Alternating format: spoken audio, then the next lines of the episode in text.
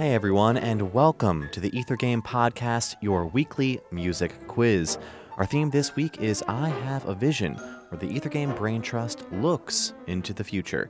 So here's how it works you'll have 60 seconds to name this visual piece. Good luck.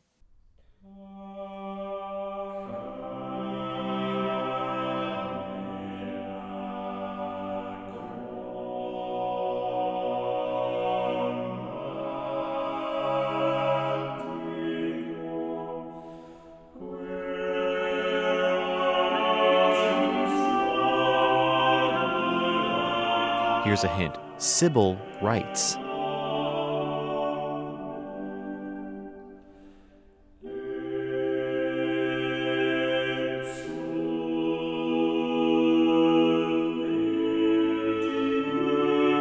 Time's almost up. Another hint Renaissance lariat.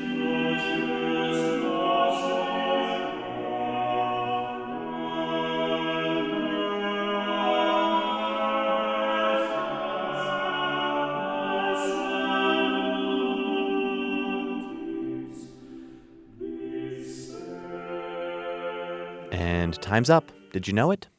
That was the prologue, Carmina Chromatico, to the work Prophetiae Sibyllarum by Franco Flemish Renaissance composer Orlando di Lasso, performed here by the Hilliard Ensemble. The Prophetiae Sibyllarum is a cycle of 12 motets based on the visions of the 12 mythical soothsayers known as the Sibyls.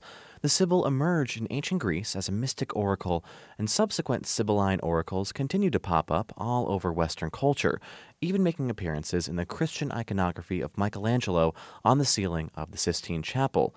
Lasso's setting is notable for its inventive use of chromaticism, a technique he identifies in the text of this prologue. In Lasso's time, only the music of Gesualdo came even close to this high level of chromaticism.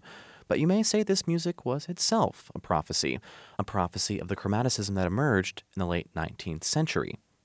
We'll have more musical sights and prophecies like this one on our I Have a Vision episode of Ether Game this Tuesday night. Here's your teaser for that show.